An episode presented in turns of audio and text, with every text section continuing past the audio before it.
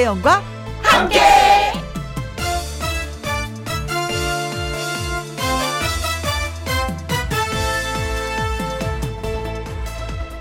오늘의 제목 아프고 낯설고 황당한 일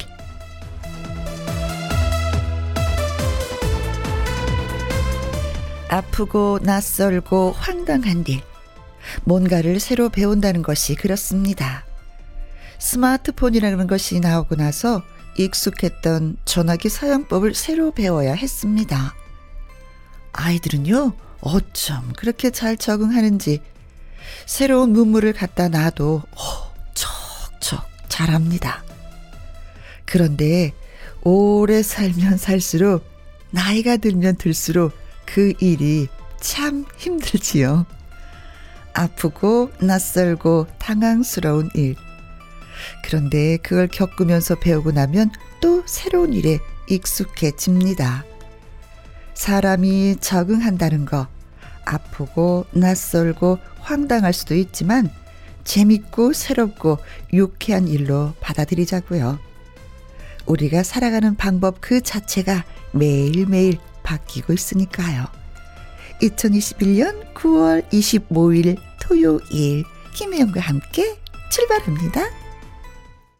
KBS 이라디오 매일 오후 2시부터 4시까지 누구랑 함께 김혜영과 함께 2021년 9월 25일 토요일 오늘의 첫 곡은 영탁의 찐이야 였습니다. 음, 이 노래는요 박상용 씨가 또 신청을 해주신 노래였습니다. 광고 듣고 다시 올게요. 김혜영과 함께 문자 하나 소개하고 시작할까요? 0441님 일하다 퇴근하는데 너무 피곤하고 밥할 기력도 없어서 아들을 데리고 햄버거를 먹었습니다. 저는 그냥 한 끼 쉽게 때울 생각으로 아들을 불러냈건만 우리 아들은 엄마랑 햄버거도 먹고 날씨도 좋은데 같이 산책도 하고 너무 좋다고 활짝 웃는 거 있죠. 아들에게 미안하기도 했고, 그래, 행복이 뭐 별거야? 하는 생각도 들었습니다. 초가을 날씨가 너무 좋아서 기분도 덩달아 업됩니다. 마스크만 딱 벗고 공기 냄새 맡으면 좋을 텐데. 아무튼 혜영 씨도 소확행 누리세요 하셨습니다. 어, 글지 하나도 예, 저도 어제 누리고 왔어요. 어, 라디오 끝나고 집에 갔는데 우리 멍멍이가 강아지가 밤비가 좀 불쌍해 보이는 거예요. 그래서 저 밤비를 데리고 한강 둔치를 갔는데 야 진짜 좋더라. 그래서 소소하지만 확실한 행복 소확행 누리고 왔습니다. 같이 한번 누려봐요. 자, 노래 듣고 와서, 어, 가수 신성 씨와 함께 사연 창고 활짝, 예, 문 열도록 하겠습니다. 0621님의 신청곡, 박미의 계절이 두 번 바뀌면.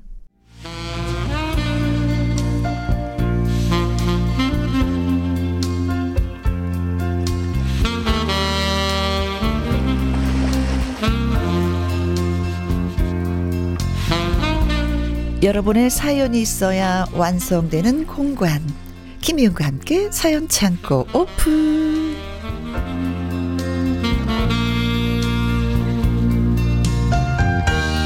사연 전하는 남자 사전남 가수 신성 씨입니다. 안녕하세요. 김혜영과 함께 음. 신성과 함께 사전남 신성 인사드립니다. 오, 저 사실은 신성 씨한테 진짜 고맙다고 한번 말하고 싶었었어요. 왜요, 왜요? 뭐냐면 지난 수요일 날 네. 문자 주셨잖아요. 김영과 함께 라디오 막 네. 방송 열심히 하고 있는데 문자가 신성 오 하고 막 문자가 떠서 세상에 바쁜 와중에 또 이렇게 모니터를 하면서 이렇게 글을 주셨구나. 제가 또 진짜 그, 예, KBS 콩으로 또 보이는 라디오도 봤거든요. 정말 재밌었어요. 아, 그래요? 뭐그 최상 그리고 네. 김다나 그 네. 두분 나오셔가지고 이현희 PD님도 같이 네. 아, 노래를 어쩜 그렇게 잘할까 네. 하면서 네. 아니 그날은 진짜 기억에 남는 날이 뭐냐면은요. 네. 인사를 제대로 못했어. 너무 수다 떨다가. 저 끝까지 봤거든요. 아, 지금 30초를 남겨두고 인사해야 되는데. 인사를 해야 되는데. 잘 지내세요? 않으셨죠? 네. 이제 15초 남았어요. 이제 인사하는 거예요. 그러니까요. 어떻게 명절은 잘 보내셨어요? 어, 제가 아, 옛날에는 명절하면 굉장히 바빴었던 그런 느낌이 들었는데 네. 요번에는 한가하다라는 느낌이 들었어요. 한가이니까 한가하셨네요. 아, 그러게요. 네, 그렇죠. 더군다나 이렇게 부모님이 안 계시니까 아. 더 한가함이 있는 거예요. 친정도 갈 일이 시댁도 또 코로나 때문에 어 차례도 지내지 않으니까 음. 아, 이렇게 한가해도 되는 건가? 저도 네, 그 추석 전에 네. 행사가 있어서 끝나고 음. 바로 또 올라왔다가 다음 날 제가 일찍 내려갔는데 음. 정말 저는 집에 가서 먹고 자고 먹고 자고 키로수만 늘어서 왔습니다. 그래서 지금 열심히 어, 먹은 거 빼려고 네. 걷기 운동 열심히 하고 있습니다. 그 먹은 것이 다 부모님들의 사랑이었어요. 맞습니다. 아들 왔다고 얼마나 맛있는 걸 많이 차렸으면 먹고 오시고 먹고 자고 그랬겠어요. 네. 아, 이번에 너무 사랑 재밌었어요. 듬뿍 받으셨네. 네, 네. 그래. 고맙습니다. 네. 자, 첫 번째 사연 어떤 사연인지 예, 신성 씨가 전해 주세요. 네. 첫 사연은 김기훈 님의 사연입니다. 아, 저 좀 도와주세요. 왜요, 왜요, 왜요? 취미 이야기가 나왔는데 제가 별 생각 없이 말실수를 해버렸습니다. 어, 도대체 뭐길래요? 그러게요. 저는 낚시를 좋아해요. 생각 정리할 때 그만한 게 없더라고요. 음. 다른 건 금방 질리는데 낚시는 쭉 좋아해 왔습니다. 네네네. 다행이네요. 네, 좋은 그러니까요. 어, 어. 좋은 취미를 갖고 계신데요. 음. 이렇게 말하고 있는데 듣고 계시던 우리 부장님. 저와 눈이 마주쳤는데 네. 너무너무 너무 기뻐하시면서 저에게 같이 가자고 하시더라고요. 네. 어, 주변에 낚시 취미로 가진 사람을 처음 만나서 반갑다고 하시면서요. 네. 아, 이럴 수가. 내가 왜 그랬지? 시간을 돌릴 수만 있다면 절대 그런 취미 같은 거 없다고. 내 유일한 취미는 숨쉬기 운동이라고 그랬을 텐데. 어, 어. 설마 정말 데려가나 싶어서 네. 억지로 웃으면서 하하 아 아래래래 아 좋죠 그랬는데 어, 어. 추석 전에 진짜로 다녀왔습니다. 해남 쪽으로 끌려 다녀왔습니다. 어, 네. 해남이면 저기. 땅끝 마을 해남이요. 어. 금요일 밤에 출발해서 일요일 밤에 돌아왔어요. 네. 월요일부터 출근인데 금토일 내내 시달리고 그 다음 주에 피곤해서 초죽음 퇴주 뭐. 어. 물론 낚시는 재밌었어요. 음. 어 근데 회사 상사분 모시고 다닌다고 하면 한 번만 맞아. 반대로 생각해 보시면 얼마나 힘든지 알 텐데 네. 그렇다고 부장님께 다시는 같이 오고 싶지 않다고 할 수도 없고 그렇지. 그렇다고 좋아하는 낚시라고 해놓고 갑자기 정이 뚝 떨어졌다고 그럴 수도 없고 그렇지. 아유 저 어떡하면 좋을까요? 부장님은 너무 좋아하세요. 어. 한 달에 한 번씩 가자고 하십니다. 네. 큰일입니다. 어떻게 하면 자유의 몸이 될까요? 이렇게 보내주셨네요. 아. 그런데 네. 물론 낚시는 재밌었어요. 그니까요. 라고 하셨어요. 그리고 한 달에 한 번. 주마다 간- 가자는 것도 아니고 친구랑. 같이 가면 더 재밌을 텐데. 부담이 없잖아요. 네네네. 모셔야 되는 부담, 그렇죠. 예의를 갖춰야 되는 부담 네. 이런 게 없는데 이제는 상사분하고 같이 가니까 이것도 챙겨드려야 되고 저것도 챙겨드려야 되고 더군다나 부장님이시고 또 더 잘 보여야 되는 그런 입장이기도 맞아요. 하고 네네네. 어, 일단 저도 생활 낚시인으로서 음, 저도 가을만 되면은 네, 쭈꾸미, 네, 갑오징어 네. 낚시하러 제가 가거든요. 정말 재밌어요. 근데 친구랑 같이 가는 거죠? 혼자 갈 때도 있고요. 네. 가끔 친구랑 갈 때도 있는데 네. 어 저는 뭐 부장님이랑 갈 일이 없잖아요. 예, 갈 일은. 없겠지만 아니 저는 우선은 뭐 조금 불편하겠지만 그래도 음. 자주 다니다 보면은 음. 부장님이랑도 이렇게 친해질 수 저, 있는 계기도 되고 정이 돈독해지지 않을까. 그렇죠. 네. 그리고 밥값도 안 들어요. 아, 부장님이 사주시니까 아 그럴까요? 그렇겠죠? 그럴까요? 부장님이실까요? 아니 이게 김기훈 씨 같은 경우는 네. 생각 정리할 때도 그거만한 거 없다고 했을 때 혼자 가는 걸 즐기시는 분 같아. 맞아요, 낚시를. 맞아요. 네네. 근데 누구랑 같이 가는 것보다도 혼자 즐기는 건데 갑자기 그러게요. 부장님이 쫑긋하고 들어주셨네. 방법이 없어요. 네. 아, 더군다나 어, 또 어느 날 갑자기 네네. 제가 뭐, 뭐 낚시가 취미가 아닌 것 같고 아 싫어졌어 할 수가 없으니까 또 즐기셔야지. 한 달에 한 번이니까 즐기셔야지. 그러게요. 아니 다니다 보면 좀 이렇게 부장님이랑도 또 친해지다 보면은 네. 또 회사에서 부장님 예를 들어 보시고 아 부장님 이러면서 또 이렇게 진짜 줄 수도 있고요. 부장님이 네. 괜찮은 분이, 분이시라면 네. 약간 그런 거 있잖아요. 예. 음. 어, 부장님 제가 인생에 있어서 이런 고민거리가 있는데요. 부장님은 어떻게 생각하세요? 오. 이런 스타일로의 그 발전이 될 수도 있어요. 그리고 가끔 한 번씩 까불 수도 있어요. 아 부장님, 아 저 이런 거 못해요. 어, 뭐 어, 또 어, 까불 어, 수도 있고. 어, 예. 그렇죠. 네. 네. 그냥 동생 같은. 네. 그런 분위기. 네네네. 어, 아니면 내가 형님이 없다면 진짜 형님이 한 번 생기는 것일 수도 있어요. 네, 그렇죠. 낚시 가면 긴 시간을 함께 하기 때문에 진짜 많은 얘기를 나눠서 더 가까워질 수가 있습니다. 더군다나 그러니까 부장님이기 때문에 네. 어, 진급에도 약간의 그런가? 좀 점수를 딸 수 있는. 어- 어쨌든 코는 꼈어. 즐기는 바- 방법밖에 없어. 코를 꼈어. 대신에 어, 좀 낚시를 좀 가까운 데로 가자고 좀 이렇게 말씀해 보세요. 네. 대남은 정말 멉니다. 그리고 2박 3일 말고 1박으로 그렇죠. 1박으로. 아니면 아침 일찍 갔다 그냥 오는 아우, 당일치기도 무박으로. 네. 네네.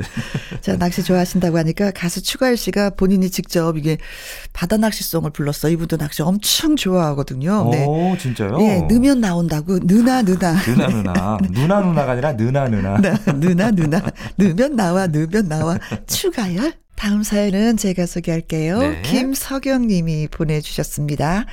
처가에서 고대 유물을 찾았습니다. 어, 뭐지? 어?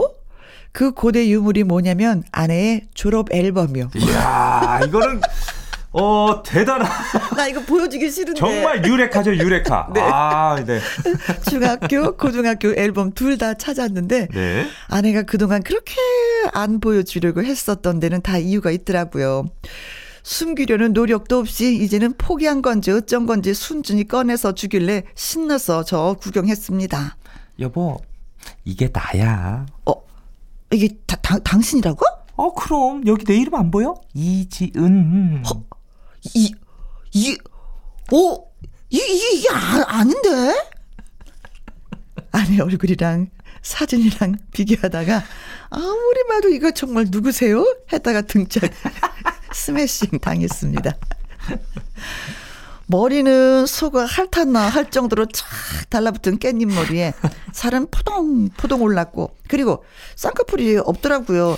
그때는 뭐 이건 저도 알고 있었습니다. 눈이 뭐 컴플렉스나 대학생이 되자마자 은우님에게 그러니까 의사 선생님에게 찾아가서 쌍수했다는 거 알고 있었거든요. 아무튼 잔뜩 귀여운 척하고 찍었는데 아내가 콕 집어주지 않았다면 동명이인인 줄 알 뻔했습니다. 제가 너무 웃으니까 아내가 당신은 뭐 졸업사진 잘 나왔는 줄 알아? 나한테 그럴 자격이나 있어? 썽을 내던데 아이구야 뭐 웃긴 놈이 썽 낸다고 하더니 그래서 아 예뻐 예뻐 아 당신 이뻐 하고 무마했습니다. 졸업사진 찍는다고 잔뜩 멋내고 교복을 최대한 타이트하게 맞춰 입고 그땐 이게 유행이었거든요. 그랬던 추억이 떠올라 재밌었네요. 졸업사진 다들 구경해 보세요. 이거 꿀잼이에요, 꿀잼.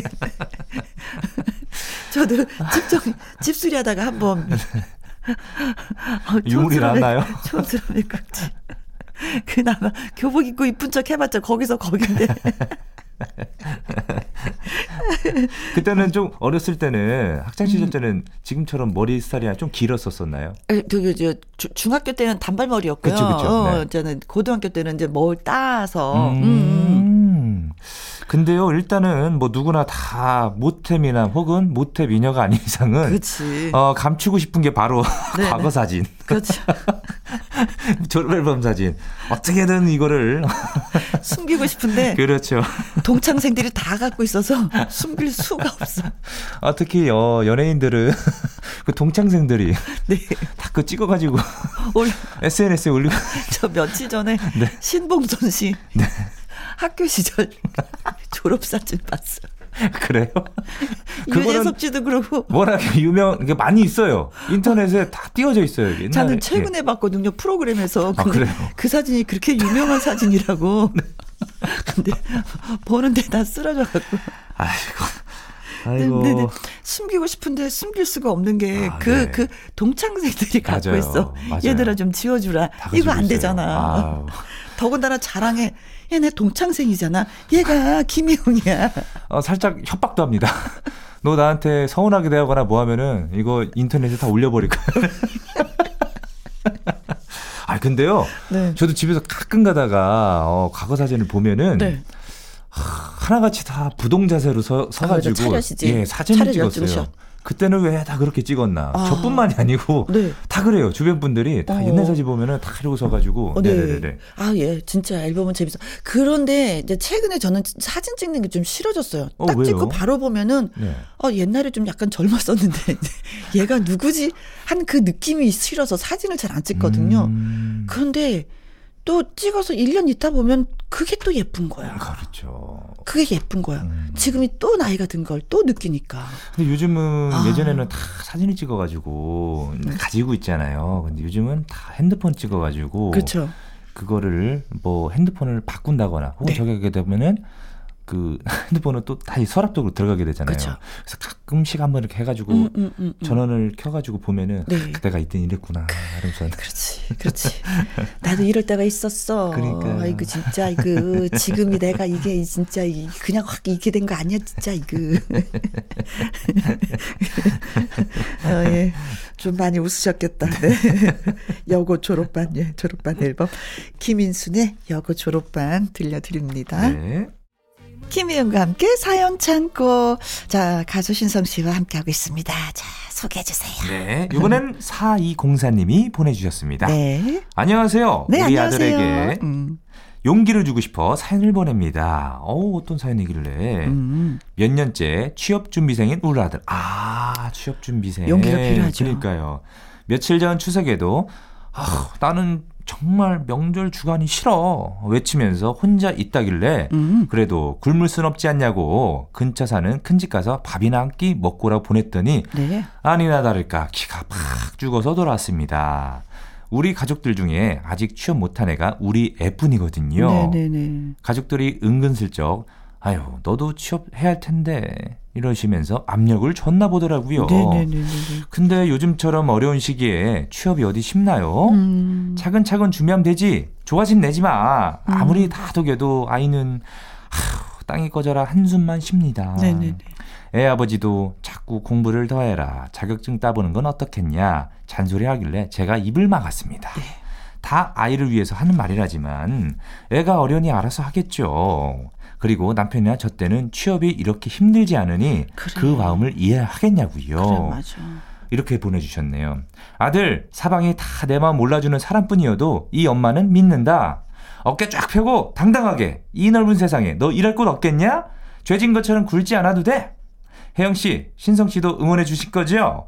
우리 아들이 신성 씨랑 좀 느낌이 비슷해서. 어, 저랑 비슷하시다고. 어. 신성 씨 볼 때마다 우리 아들을 보는 느낌입니다. 이렇게 보내주셨네요. 네.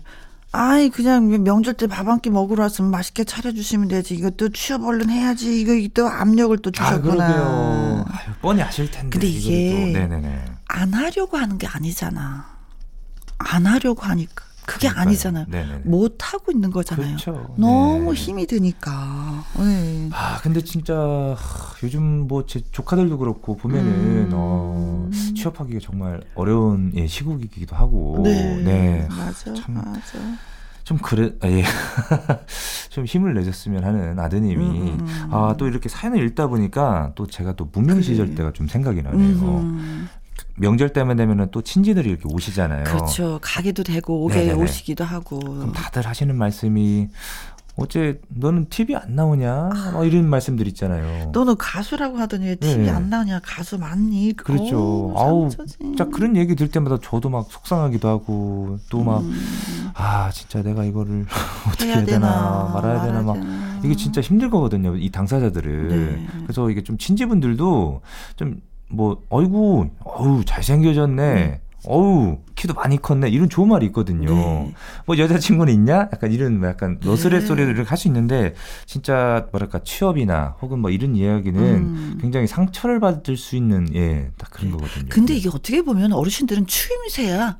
네 맞아요 아무 의미 없이 그냥 툭네 던지는 그냥 나와요 그냥 추임새인데 네.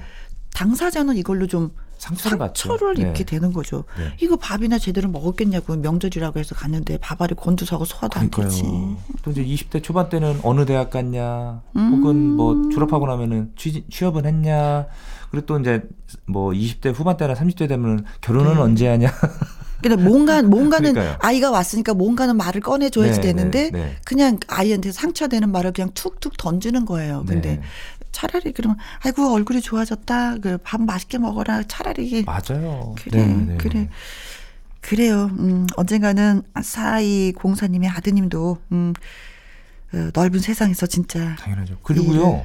아드님이 뭐가 될지 몰라요. 음. 진짜로요. 네. 그러기 위해서는 사실은 좀 준비할 수 있는 것들은 그쵸. 준비하는 게 좋아요. 네, 네, 아버지가 네, 네. 자격증 같은 거 좀 따보는 게 네. 어때? 전 이런 거 미리 다 두는 것도 괜찮아요. 그럼요, 예. 그럼요. 예, 그렇습니다. 음. 네. 또 뭐든지 다 잔소리만 듣지 말고 약이 되고 피가 되고 살이 되는 것들은 싹싹 골라서 좀 실천에 옮기는 것도 네. 아드님이 해야 할 일이 아닌가 예, 싶기도 해요. 하여튼 응원해 주십시오. 저희도 네. 응원하겠습니다. 응원합니다. 네. 네. 5386님의 신청곡이네요. 이진관의 인생은 미완성입니다. 그렇습니다. 이번에 소개해드릴 이야기는 임주경 님이 보내주셨습니다. 네. 아, 나 벌써부터 나 마음 상하려고 그래. 이거 어, 사 왜, 왜요, 왜요? 아, 우리 집하고 똑같아. 아, 그래? 어떤 사연이길래요? 어쩌다 보니 한 동네 한 자리에서 18년째 살았는데요. 오. 이번에 아들네 근처로 이사를 가기로 했습니다. 손주를 돌봐주기도 편하고 해서요. 이사하면 여자들의 로망이 뭐겠습니까? 새로운 가전, 새로운 가구, 어. 반짝반짝 빛나는 우리 집. 근데 우리 남편은요, 물건들 멀쩡한데 왜 굳이 그런 것들을 몽땅 바꾸냐고 돈 아끼라고 반대를 합니다. 어쩜 이렇게 여자의 마음을 모를까요? 아니, 새 집에서 새 마음으로 새 출발하고 싶어서 그렇지. 아, 세탁기며, 소파며, 침대, 냉장고며, 뭐 다 사러 하면 이사 한 번 더 가겠다. 응? 멀쩡한데, 아유, 그냥 그대로 써. 아, 이, 이것들이 얼마나 오래된 것들인데. 나도 새것좀 써보자, 어, 자기야. 아, 뭐 물건 아까운지 몰라, 이 사람이.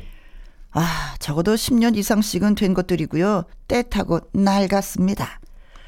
그런 것들을 가지고 이사 가기 싫거든요. 혜영 씨, 제 마음 아시죠? 알아요. 알아서 저도 지금 열받아서 읽어요. 어떻게 하면 남편을 설득할 수 있을지 저랑 같이 고민 좀 해주세요. 아, 근데 물론, 저도 이사를 해봤겠지만, 네.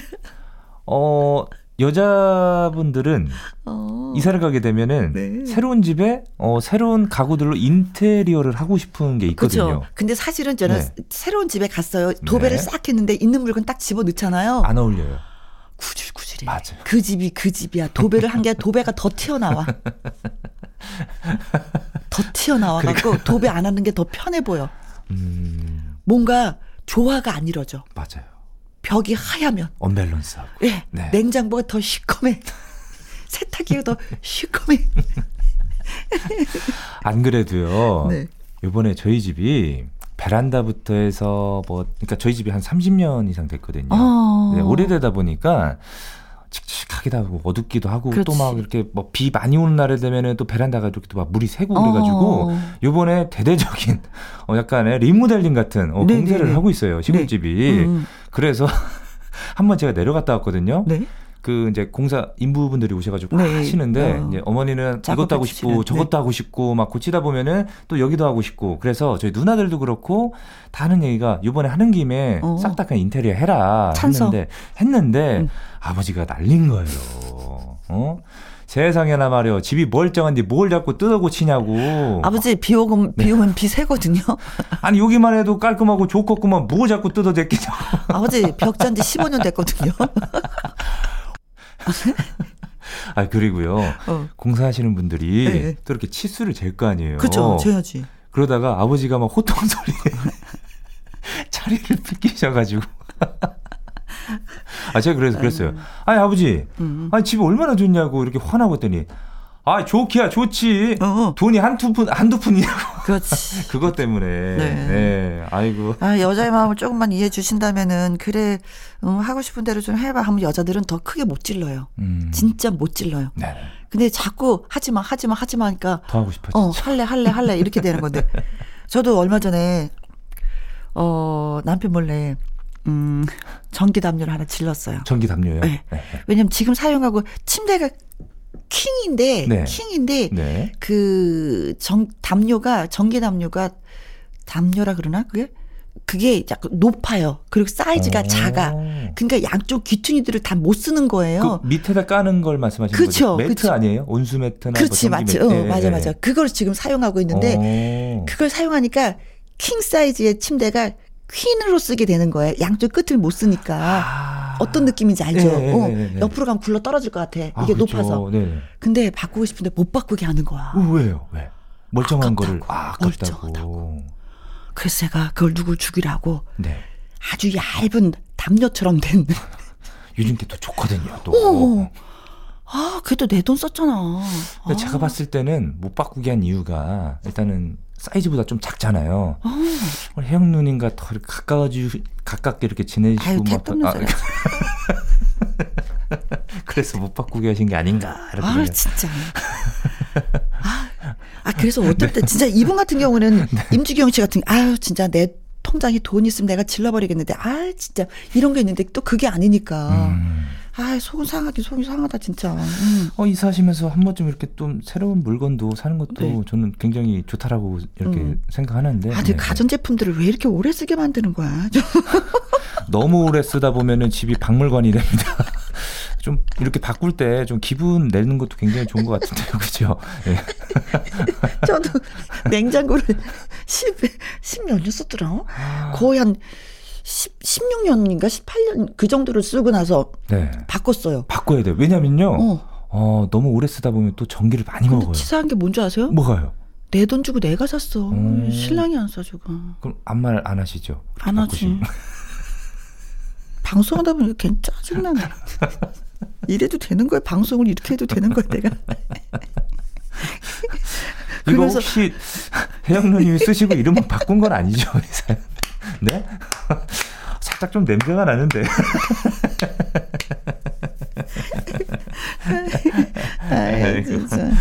음, 조금만 좀 이해해 주시면 좋겠다. 네네. 그래, 다는 바꿔주지 못하는데, 네. 당신이 자주 쓰는 물건 중에 한 내가 한 두어 가지만 바꿔줄게. 얘기해봐. 네. 뭐야.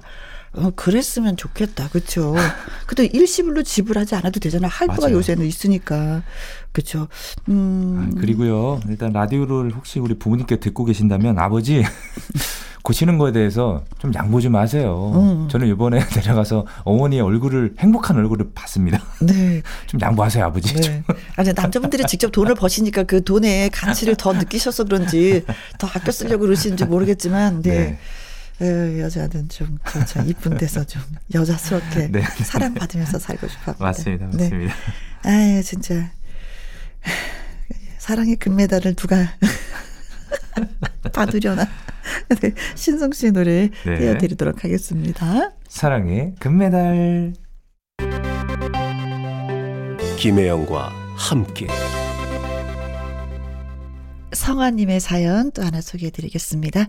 주말에 라디오 켜놓고 별일 없으면 김희영과 함께를 듣습니다. 아, 감사합니다. 음, 사진 찍는 거에 푹 빠져서 카메라 들고 동네를 싸돌아 다니는 남편. 싸들어 다니는 남편.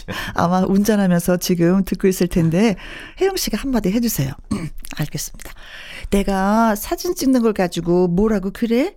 취미도 좋지만 어떤 날 나가면 어떤 날에는 집에도 좀 있고 가족들이랑 시간도 보내고 그래야지. 안 그래? 솔직히 사진 찍어서 돈 나오는 것도 아니잖아. 아침에 나갔다가 밤늦게 들어오는데 어머나 진짜 피곤하다고 끙끙 앓고 있고 누가 그렇게 돌아다니라고 그랬냐고. 어우 답답해 진짜. 어우 답답해 진짜. 그렇게 말씀해 주셨는데 음 이분이 젊다. 그쵸. 두 분이 젊죠. 젊다. 나이가 들면 안 나가는 싸워요. 게 좋아. 걸리적거림이 없어서 네. 좋아. 네. 아침도 점심도 안 챙겨줘서 좋은데 젊다. 네. 어, 근데 남편이 카메라 이게 취미가 있다고 그러잖아요. 네. 가끔 가다가 음. 여보 나 프로필 사진 좀 찍어줘. 네. 뭐 약간 어, 어. 그런 거.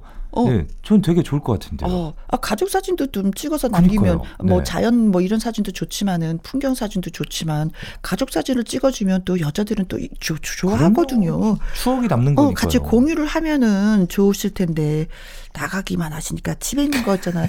안에 그 설거지하는 그 뒷모습도 뭐 잠자는 모습도 예쁘게 화장하는 모습도 가족의 기록을 좀 남겨두시면 그러니까요. 어, 아내 되시는 분도 같이 호응해 주지 않을까 맞아요. 싶습니다. 맞아요. 음, 그래요. 네.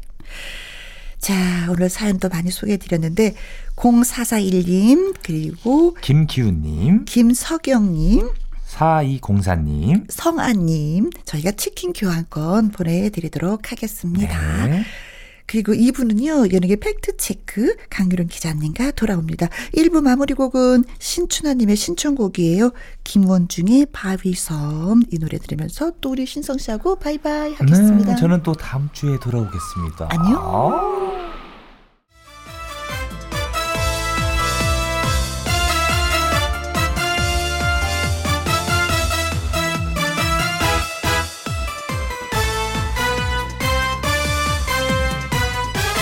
김혜영과 함께. KBS 1라디오 김혜영과 함께 2부 시작했습니다. 2부는요, 강유론 기자의 연예계 팩트체크로 시작이 됩니다. 노래 한 곡 듣고 와서, 예, 만나 뵙도록 하죠. 전미경의 해바라기 꽃. 김혜영과 함께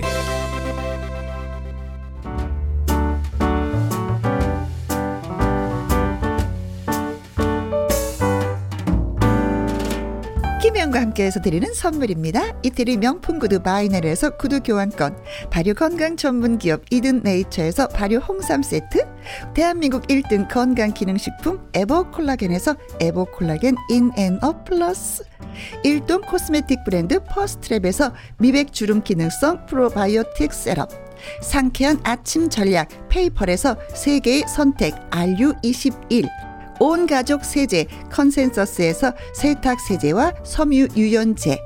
하림 e닭에서 100% 쌀과 물로만 지은 하림 순수한 밥. 주식회사 한빛 코리아에서 아이래쉬 매직 돌래쉬. MC 스퀘어가 만든 수면 뇌 과학 슬립 스퀘어에서 스마트 베개. 건강한 기업 H&M에서 장 건강식품 속 편한 하루. 빅준 부대찌개 빅준 푸드에서 국산 라면 김치 남원 전통 김부각 홍자매 부각에서 김부각 세트. 건강지킴이 비타민 하우스에서 Alaskan cod liver oil. 밥상위의 보약 또오리에서 능이버섯 오리 백숙. 올린 아이비에서 아기 피부 어린 콜라겐. 바른 건강 맞춤법 정관장에서 알파 프로젝트 혈액 건강. 100% 국내산 마스크 휴먼 코리아에서 헬스키퍼 마스크 주식회사 프로세이프 바이오에서 천연 살균 소독제 그리고 여러분이 문자로 받으실 커피, 치킨, 피자, 교환권 등등의 선물도 보내드립니다. 지금부터 슛 들어갑니다. 영화 한 편 찍으시죠. 엔딩에 키스신 있다 참고하시죠. 그대의 연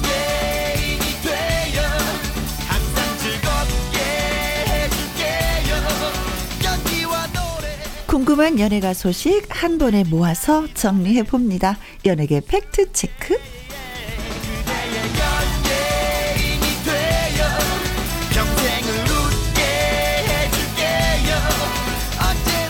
강일홍 더팩트 대중문화 기자님 나오셨습니다. 안녕하세요. 네, 안녕하세요. 네. 잘 지내셨죠? 네. 자, 강일홍 기자의 연예계 팩트체크. 애청자 여러분이 궁금해 여기시는 연예가 소식이나 강 기자님에게 묻고 싶은 질문을 홈페이지 게시판에 올려주시면요. 이 시간에 소개도 해드리고 선물도 챙겨드리도록 하겠습니다. 자, 강기론 기자 연예계 팩트체크. 처음 이야기 나눠볼 주제는, 아이고, 반가운 소식이에요. 네. 탄생의 기쁨을 또 누렸겠네요. 맞아요. 김구라 씨. 씨가. 연휴 끝나자마자 음, 어, 이 소식을 알렸는데 어, 김구라 씨가 연휴 직전에 네. 이제 아이를 낳았는데 아이고. 뭐 아이를 낳는 거야 물론 음. 다 축복받을 일이지만 아, 그럼요. 김구라 씨는 특별하게 축복을 받아야 될게 음. 어, 전 아내사의 그 유명한 김동현 그이죠 래퍼 네. 래퍼가 있고 이제 22살이에요. 음. 이제 어, 재혼한 아내 사이에서 이제 아이가 태어났는데 네. 김구라 씨가 올해 51살이에요. 51살. 네, 물론 그렇게 뭐 많은 나이도 아니고 음. 그렇다고 뭐 좋은 나이도 아니지만 어쨌든 어, 늦둥이를 봤다는 이 것만으로 굉장히 네. 본인한테는 기쁨인데요. 네. 박명수 씨가 동갑내기 쉬운 하나라고 그래요. 아. 네, 친구처럼 지낸다 하는데 네. 아이고 어, 박명수 씨는 어. 다 키워놨는데 이제 시작이네요. 김구라 네, 씨. 근데 굉장히 박명수 씨가 또 부러워한다는 그 얘기를 듣고 보면 이 늦둥이라는 게 그만큼 네. 어, 남자들한테는 굉장히 그 큰 기쁨인 것 같아요. 많이 삶이 달라진다고 하더라고요. 네, 네. 예. 아니 쉰 나이, 쉰한 살 요때가 약간 싱숭생숭한 그런 나이잖아요. 네, 네, 그렇죠. 근데 이제 아이로 인해서 또한 기쁨, 생활 리듬 모든 게 달라진다고. 어, 진짜 늦둥이 가 지신 분들은 한 번 놔봐 막 이렇게 맞아요. 권유하시더라고요. 훨씬 젊게 산다고 그러죠. 예. 뭐 경험을 해보진 않았지만 음. 어쨌든 그런데 어 연휴 직전에 아이를 낳았는데 사실은 제가 이 뉴스를 이제 단독으로 어, 보도하셨더라고요, 제가 보니까. 연휴 끝난 바로 다음 날 아침에 음. 이 어, 김구라의 출산 얘기를 기사화했는데 네. 연휴 직전 17일 날 얘기를 저는 먼저 알았는데 아, 기사를 쓸수 저- 없었던 게 음. 어, 뚱이를 낳아서 기쁘긴 한데 네. 아직 조금 일찍 태어났대요. 약간 음, 조산이어서 음, 음, 음.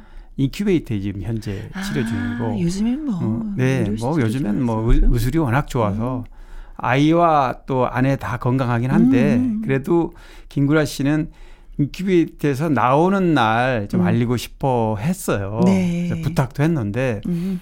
어, 그래서 연휴 동안 어, 좀 기다렸고요. 음. 근데 뭐 이런 내용들이 저도 어 병원이라던가 주변 네. 지인들이 이런 기쁜 소식 금방 알려지거든요. 아, 그럼요. 그래서 아 연휴 끝나면서 네. 세상에 알리자 이렇게 해서 네. 기사가 된 겁니다. 네. 아무튼 뭐, 어, 그 김동현 군 같은 경우에는 동생이 생겼네요. 아, 그러게 술 22살이니까 22 22년 아주 키우겠는데요, 동생을. 예.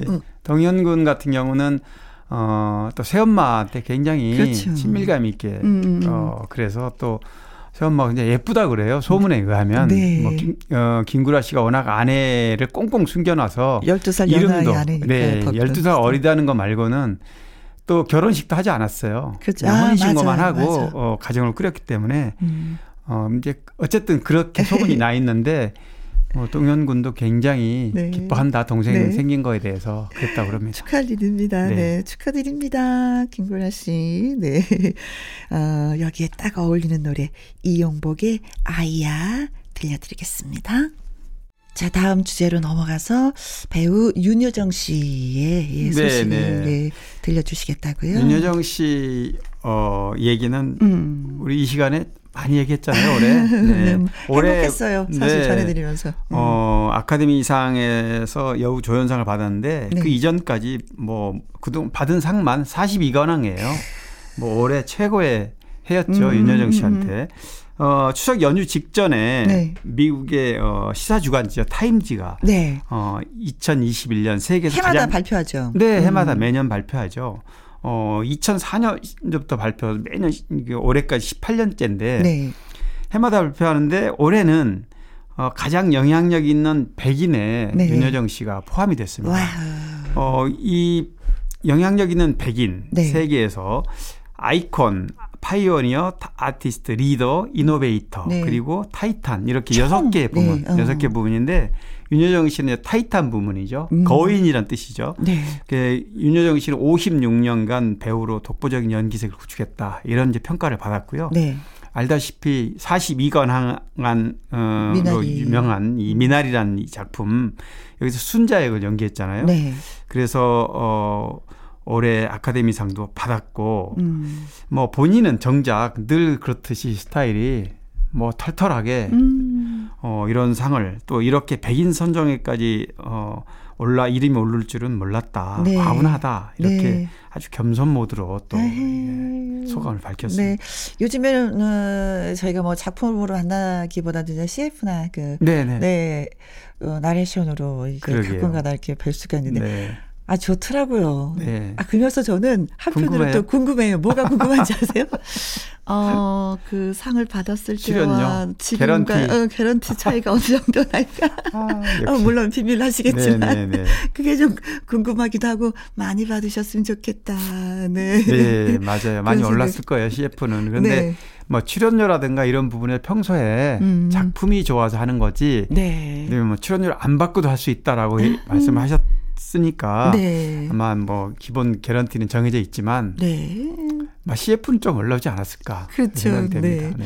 네, 이번에 그 한 텔레비전에서 그 미나리 영화가 방영이 네, 됐는데 맞아요. 봤어요. 저도. 아우, 네. 시청률이 되게 높았어요. 아, 네. 저도 다시 11.3% 봤는데. 나왔고 네. 336만 명이 예, 지켜본 네, 것이 네. 된다고 할 정도인 네. 거 보면은 미나리가 어느 정도의 영향력이 있는 영화인지 다시 한번 예, 느낄 수가 있었는데 맞습니다. 어 진짜 뭐 인생 뭐니 뭐니 해도 말년이 아름다워야 한다고 하는데 아. 윤여정 음, 네, 윤여정 씨 정말 배우로서 진짜, 네. 정말 최고의 해를 보냈습니다. 올해. 네, 네. 정말 너무 어, 멋진 삶을 살고 계시는 것 같아서 네네. 예, 많은 분들이 진짜 박수가 아니라 기립박수를 네. 예, 쳐드리는 것 같습니다. 다시 한번 어, 코로나로 힘든 시기에 좋은 소식 전해주셔서 정말 예, 감사하고 예, 윤여정 선생님 예, 축하드리겠습니다. 네. 자, 그 윤여정 씨 연기 열정에 박수를 보내면서 골라본 노래가 인순이의 열정입니다. 강일원 기자의 연예계 팩트체크 이번에 나눠볼 주제는 아 부산 국제 영화제. 네. 영화제가 이제 다음 달 네. 얼마 안 남았어요. 6일 날 개막식을 하고 네. 어 7일부터 열흘간 음. 어 영화제가 열리는데 뭐 부산 국제 영화제는 워낙 많이 알려져 있고 이제 그렇죠. 세계적으로 그렇죠. 유명한 곳이라서 어 부산 국제 영화제의 개막식을 이번에 송중기 박소담 배우가 남녀 배우가 아, 하는데요. 사회를 네, 사회를 보는군요. 보는데 굉장히 상징성이 있어요. 어떤. 상징이죠? 어, 이 방금 말씀드렸듯이 세계적 영화제이다 보니까 누가 개막식에 얼굴에 참여를 하느냐도 중요하거든요. 아 진짜 맞아요. 네네. 어. 그런데 뭐 송중기 씨는 뭐 워낙 어 드라마 태양의 후예로 네. 뭐 세계적인 스타가 됐지만. 네. 뭐 올해도 보면 어 오리지널 영화 넷플릭스 오리지널 영화죠 승리호라든가 네. 또 빈센 드라마 빈센조. 빈센조 예. 네 이런 영화로 어 연달아서 흥행을 했고 뭐 박소담 씨뭐 역시 기생충, 기생충에서 예, 네. 지하방에 사는 그 막내딸. 막내딸. 맞습니다. 박소담 씨도 뭐 검은 사제들이라던가 뭐 상의원 음. 뭐 여러 영화를 통해서 어 청룡 영화 여우 조연상도 받았고 네. 뭐 백상열상 연인 어 신인 연기상도 받았고 어쨌든 지금 아마 핫한 네. 음. 젊은 배우 중에 한 명이라고 보면 됩니다. 네. 그렇기 때문에 상징성이 있는 거죠. 네. 근데 작년에는 이 부산 국제 가요제가 영화제.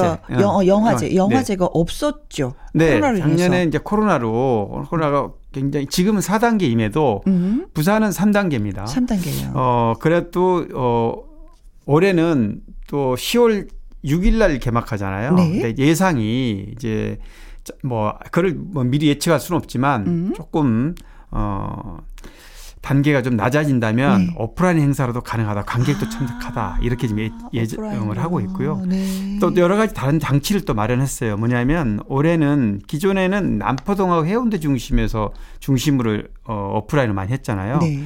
근데 올해는 이제 처음으로 동네방네 비프 이래 가지고요. 네. 어, 부산 전역에다 생활 밀착형 스크린을 설치합니다. 14곳에. 더 재밌겠다. 네, 그래서 아, 네. 부산 어디서든 어, 국제 영화제를 같이 참여할 수 있는 그런 느낌이에요. 네. 대표적으로 부산역이라든가 뭐 광안리라든가 삼북도로 뭐 네. 용도나루 이런 데다가 음. 이제 14군데에 설치를 하면 도시 전체가 영화제 분위기로 그렇죠. 네, 그런 느낌으로 어, 진행한다고 그럽니다. 아, 아, 영국처럼 그렇게 하네요. 영국 아, 네. 연, 연, 연극제도 그렇게 하거든요. 아, 영국도. 그래요? 예, 네. 예, 예. 그래서 뭐 아까 제가 처음에 말씀드렸듯이 세계적인 영화제가 됐지만 네. 작년과 올해는 이제 코로나 때문에 조금 음. 위축될 분위기인데요. 올해는 이런 방식으로 해서 훨씬 좀더 네. 어, 관심을 좀 끌지 않을까 부산에 싶어요. 가면 영화도 볼 수 있고 부산 곳곳 구석구석을 다 네. 여행할 수 있는 어떤 계기가 될 수도. 예, 네. 있겠네요. 네. 음. 어, 좋다. 좋은 아이디어다. 네. 네. 어, 장민호 씨의 노래 띄워드리겠습니다. 드라마. 강유론 기자의 연예계 팩트체크. 음, 이번에는 청취자분들의 궁금증을 풀어줄 순서가 돌아왔습니다. 네. 대장금에 나오셨던 보조개가 예쁜 홍리나 배우 요즘에 어떻게 지내는지 궁금합니다 하면서, 음, 김영희 님이 질문을 주셨어요. 어, 홍태나 씨는 저도, 아, 저도 기억나요, 참. 궁금해요. 너무 저랑 가깝게 막역하게 지냈거든요. 아, 그러셨구나. 씨가 87년에 데뷔했는데 네. 뭐 정식으로 활동했던 거는 이제 80년대 말. 왜냐하면 80 87년에 데뷔하고 바로 다음에 교통사고를 당하는 바람에 활동을 좀 못했어요. 그러다 이제 저도 기자 초년병 때 네. 한, 참 방송국에 드나들고 이럴 때 홍윤아 씨의 신인 배우로 네. MBC 신인 배우였죠. 맞아요. MBC. 저, 저, 저 어, 복도에서 그런데 자주 그- 만났거든요. 네. 어. 근데 홍민아 씨가 어 사실은 뭐 결혼 얘기부터 하면 2006년에 4살 연상의 미국 그 재미교포 사업가 결혼해서 미국으로 갔는데 네. 지금도 미국에 살아요. 저도 그 이후로는 이제 홍민아 씨와 소통을 좀 못하고 있어서 궁금한데요. 네. 어, 홍민아 씨가 80, 97년인가요? 그 드라마 산이란 드라마를 찍다가 맞아요. 백운대 쪽에서 북한산 맞아요. 거기서 어, 떨어져 가지고 추락했지. 네. 발뭐 다 발목이 으스러지고 굉장히 허리, 큰 허리부터 당했죠.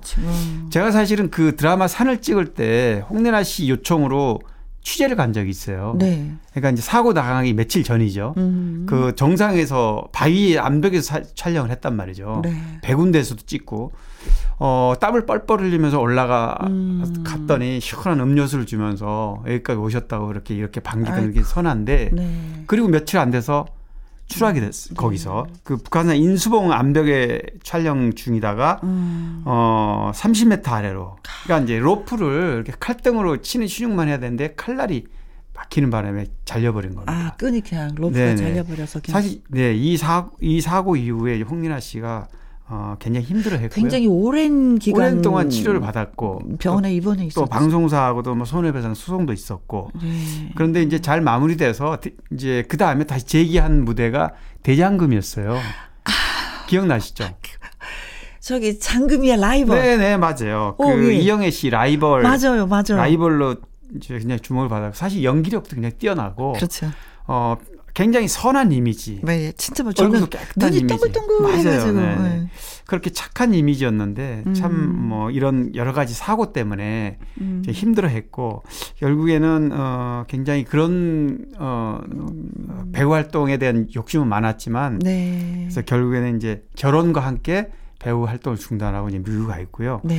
또 하나는 기억나는 게 최시라 씨하고 아주 친한 동갑내기 친구예요. 68년생. 음, 네. 지금 벌써 시운이 넘었네요. 그러고 보니까. 근데 최시라 씨 결혼 뉴스도 네. 정말 꽁꽁 숨긴 비밀도 저한테 살짝 깃들면 워낙 친하니까 그래서 제가 최시라 씨 결혼 기사도 제가 쓴 단독으로 쓴 기억도 있고 그런데 네. 어쨌든 그 우리 청취자분께서 궁금해하시다 그래서 음. 지금 미국에서 잘 살고 있습니다. 네. 그래요. 소식 주셔서 고맙습니다. 네. 자, 그리고 이번에는 김민희 배우는 어떻게 지내는지 궁금합니다. 홍상수 감독 작품에 또 나오는 건가요? 하면서 청취자 2110님이 좀 질문을 또 주셨습니다. 네. 아, 김민희 멋져요. 씨 어. 정말 어떻게 뭐 이렇게 어 보기에 따라 사람들이 평가를 좀 다르게, 다르게 하잖아요. 또 시대에 따라서도 같은 사건도 음. 근데 지금 홍상수 김민희 씨가 이제 사실은 불륜 관계로 돼 있, 잖아요 그렇죠. 그런데 아직- 어쨌든 연인입니다. 아직도 이혼을 하지 이혼을 않은 하지 않은 상태이기 때문에 불륜 상태이면서 당사자들끼리는 음. 어 근데 벌써 6년이 됐고요. 어두 사람이 처음 인연이 됐던 거는 어 어, 영화 하면서 밤의 해변에서 혼자라는 영화에 출연한 게 인연이 됐고요. 음. 또그 해에 찍었던 지금은 맞고 그때는 틀리다 이 작품으로 어, 큰 상을 받았죠.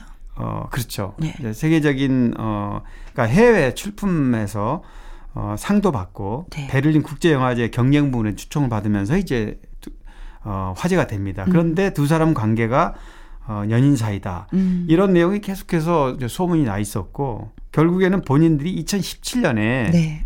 벌써 4년 됐네요. 4년 전에 어, 밤의 해변에서 혼자라는 언론 배급 시사회 그 자리에서 네. 우리는 사랑하는 사이다라고 아, 직접. 밝혔습니다. 음. 그래서 이제 본격적으로 두 사람 관계가 연인 사이로 진행이 됐는데 네. 어, 이후에도 뭐 언론이 뭐 저도 많은 관심을 갖고 우리 어, 연예 팀원들하고 이렇게 어, 취재도 많이 다니고 그랬는데 현재는 하남시에 거주해요. 네. 하남시에는 이제 김민희 부모님이 사시는데 거기 근처에 아파트에 음. 어, 두 사람의 어, 보금자리가 있죠. 네. 실제로 두 사람은 그렇다고 숨어 살지도 않아요. 그러게요. 장을 보러 네, 예, 장을 보러 마트. 다니고 뭐 이렇게 가방을 들고 같이 음, 다녀주고 자연스럽게. 또 영화도 같이 출연하고요. 네. 그래서 영화도 지금껏 어, 꽤 많은 작품에 출연했는데 어, 10월 21일 날 개봉하는 당신 얼굴 앞에서라는 영화가 있는데요. 네. 이 영화에는 어, 둘이 공동 작품이긴 하지만 출연하지 않았어요. 김민희 씨가. 아, 그럼 어떤 여기에는 형태로? 어, 이혜영 씨가 주연을 맡았고요. 네. 조윤희, 권혜요, 서영화, 김새벽 이런 배우들이 출연했습니다. 이 작품은 아마 청취자분 궁금해하시는데 아마 잘 아실 건데요. 어, 74회 깐 영화제 공식 초청작이었어요. 아. 근데 국내에서는 이제 다, 음 달에 20, 어, 1일날 아, 그래 진짜 개봉하죠. 멋진 영화를 진짜 많이 찍으시는구나. 네. 네. 그런데 아마 국내 팬들은 어, 홍상수, 김민희 두 사람의 관계 때문에 네. 좀 약간 좀 어, 부정적으로 보는 시각도 음. 없지 않은데 해외에서는 굉장히 평가를 해외 평단에서 높게 보고 있습니다. 인정받는 네. 네. 감독과 배우로. 배우로서. 네. 네. 근데 이 작품이 보니까 홍 감독님이 제작도 하고 감독도 하고 촬영, 편집, 네. 음악까지 다 맡았다고. 아마 김민희 씨도 네. 막 어, 같은 어, 굉장히 그 협업을 같이 한 걸로 알고 있고요. 네. 뭐 해외에서는 어, 불륜이란 자체에 대해서 별로 그렇게 크게 부각시키지 음. 않고 세계적인 감독 홍상수 네. 또 세계적인 배우 여배우 김민희 이렇게 평가를 하고 있기 때문에 네. 뭐 그렇게 작품으로만 본다면 뭐 큰 문제는 없지 않나 본인들한테는 네. 그런 것 같습니다. 네. 당신 얼굴 앞에서라는 영화로 또이두 분이 작품을 네. 만드셨군요. 네. 네. 자, 아무튼 어, 작품을 만들면서 잘 계시다는 얘기 전해드렸습니다. 강유론 기자의 연예계 팩트체크, 애청자 여러분이 궁금해 여기신 연예가 소식이나 강 기자님에게 묻고 싶은 질문을 홈페이지 게시판에 올려주세요. 그러면 이 시간에 소개해드리고 선물도 보내드리도록 하겠습니다. 오늘 소개되신 김영희님 그리고 2110님에게 커피 쿠폰 보내드리겠습니다. 8087님의 신청곡이기도 해요. 신미래의 째깍째깍. 나의 히트곡, 나의 인생곡, 가수 근황과 함께 히트곡 당시 비하인드와 사연을 소개해드리는 코너입니다. 오늘의 주인공은 빠이빠이야를 노래 불렀던 서명 서명 씨죠. 씨. 네네. 아, 참 사실 부지런하신 서명 씨를 분. 예, 음. 오늘 소개하는 이유는 여러 가지 어, 제 나름대로 또 생각이 있었는데 네. 가수들 중에 특히 트로트 가수들 중에는 굉장히 오랜 기간 동안 무명을 무명 생활을 거쳐서 정말 잘 아시잖아요. 아, 그렇죠. 네, 네, 라디오 네. 진행 오래 하셨으니까 음. 뭐 소명 씨 빠이빠이야도 그렇지만 어 천년바위 불렀던 박정식 씨라던가 참 무명이 네. 길으셨던 맞아요. 분들이에요. 꽃바람 여인 부른 조승구 씨. 조승구 씨도. 뭐 제가 인터뷰한 수많은 가수들 중에 트- 트로트 가수들 중에서는 이렇게 오랜 기간 음. 뭐 짧아도 5년, 길면 10년. 네. 지금 빠이빠이야 부른 소명 씨는 무명 생활이 24년이었어요. 24년. 그 인내를 아, 그래서 참 견뎠을까? 존경할 만합니다. 그리고 네. 소명 씨는 노래가 굉장히 노래 실력이 기본 음. 바탕이 탄탄해요. 네 맞아요. 뭐 MBC 신인가요제라든가 네. KBS 가, 그 신인가요제라든가 다 이렇게 상을 받았던 분인데 저희는 그렇게 얘기해요. 소리가 나와. 아, 네, 네. 그렇게 그렇죠? 표현하거든요. 예, 예. 소리가 나와. 그런데도 어. 히트곡과 인연이 없으면 이렇게 오랫동안 갑니다. 네. 그래서 본인한테 물어보니까 본인은 어, 언더그라운드에서 10년 음. 그리고 신인 가요제 어, 에서 또 상을 상을 받으면서 받은 이후에 방송 활동 을 시작했는데 14년 동안 또 무명생활 했다는 거예요. 그래서 이 빠이빠이는 모두 24년 만에 본인한테 어, 히트한 이런 곡이 됐고요. 네. 사실 이 빠이빠이야 히트 비결이 뭐냐 이렇게 물어봤더니 보통은 이별곡이잖아요. 빠이빠이야가 그렇죠. 이별곡이에요. 그런데 우울하고 가라앉은 분위기가 아니라 음. 이 이별곡을 역발상 그러니까 말하자면 긍정 마인드로 네. 쿨하게 떠나보내는 겁니다. 아 화끈하게 너 잊어주겠다. 네네. 어 가서 잘 살아라. 맞아요. 여자가 너니? 너 하나니? 이 세상에 여자가 너뿐이냐고? 네네. 너 보다 착한 여자 많어. 속 시원하죠. 김혜영 씨 말투가 더 웃기네요. 그, 그런데 또 자, 리듬도 음. 굉장히 신나고 빠르게 유쾌하게 이렇게 이 노래를 불렀더니 사람들이 의외의 반응이 왔다. 그래서 음. 순식간에 어, 어, 히트곡 대열에 올랐는데 네. 24년의 무명 소름을 이렇게 벗고 나니까 음. 출연료가 20배로 뛰어올랐다 그래요. 출연료가. 세상에. 네. 그 전에 어, 어떻게 힘들게 사셨는지를 알겠네요. 그렇죠. 알만하죠. 어. 방송 출연이라던가 아니면 행사 같은 게 항상 뒷전에 밀리고 음. 출연 순서가 정해졌다가도 인기 있는 가수가 오면 뒤로 밀리거나 그래. 아니면 빠지거나 그러게. 방송 섭외도 마찬가지고 맞아. 섭외됐다가도 또 이런 순간. 경우도 있고 그런데 음. 이 곡 히트하고 나서는 자기가 중심이 되더라는 거예요. 네. 순서도 다 바뀌고 음, 음. 그래서 역시 가수는 히트곡이 얼마나 중요한지 알겠다. 네. 그래서 이제 첫 히트곡이 나온 이후로 뭐 육회 상쾌 통쾌. 아, 육회, 상쾌, 통쾌. 네. 육회 상쾌 통쾌는 이번 그 추석 연휴 때 네. KBS 가요 무대 아 저, 어, 가요 무대인가요? 특집을 보니까 네. 이 노래를 이제 아들이 아, 소희찬 가수예요. 네, 딸도 가수죠. 가수고. 딸도 예. 가수죠. 소유미. 예. 네. 셋이 나와서 부르더라고요. 그래서 저도 추석 연휴 때 TV를 좀 쭉 보면서 네. 아 역시 가수로 또 일가를 이루셨구나 아. 이렇게 오랜 시간 무명을 거쳐서 음흠. 탄탄하게 당금질을 한 만큼 네. 그런 보상을 받는다 이런 생각이 좀 들더라고요. 아내 되시는 분도 왜 노래 또 강사하시잖아요. 아, 네 맞아요. 네 아내 되시는 분 이제 재혼하셨는데 네. 이 대전 쪽에서 제가 인터뷰 한 적이 있거든요. 아하. 대전 쪽에서 어, 노래 강사로 활동하다가 네. 이제 결혼을 했으니까 음, 음. 네 가족이 전부 다 노래하는 가족이 된 겁니다. 네. 뭐 작품이 나오겠는데요. 아, 그러니까요. 네 분이 하니까. 네. 네.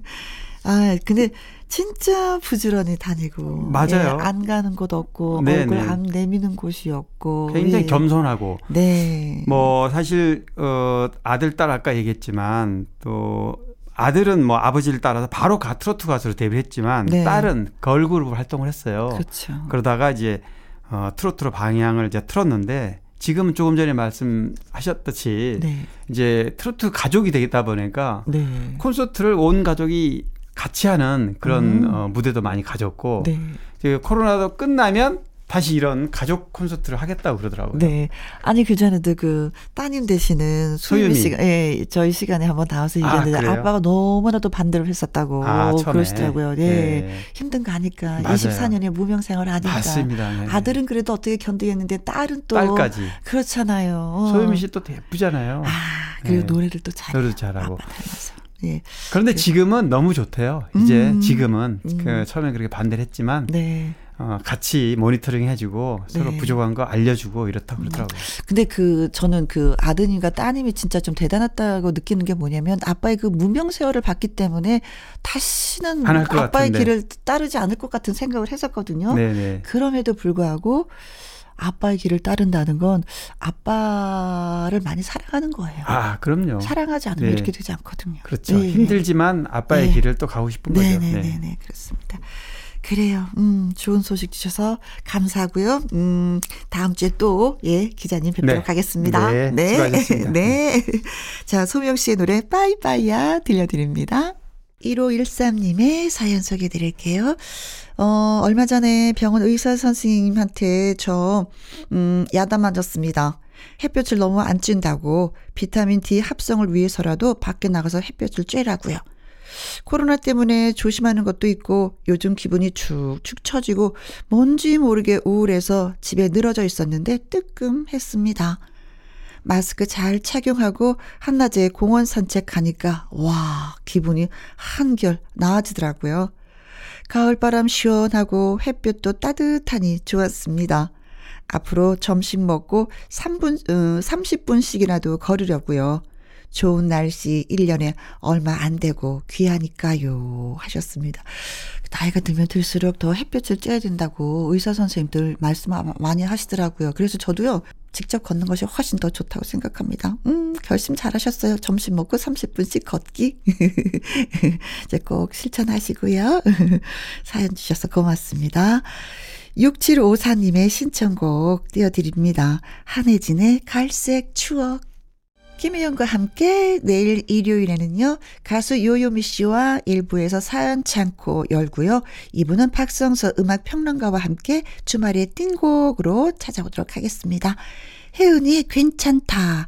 이 노래 전해드리고 저는 내일 오후 2시에 다시 오도록 하겠습니다. 지금까지 누구랑 함께? 김혜영과 함께.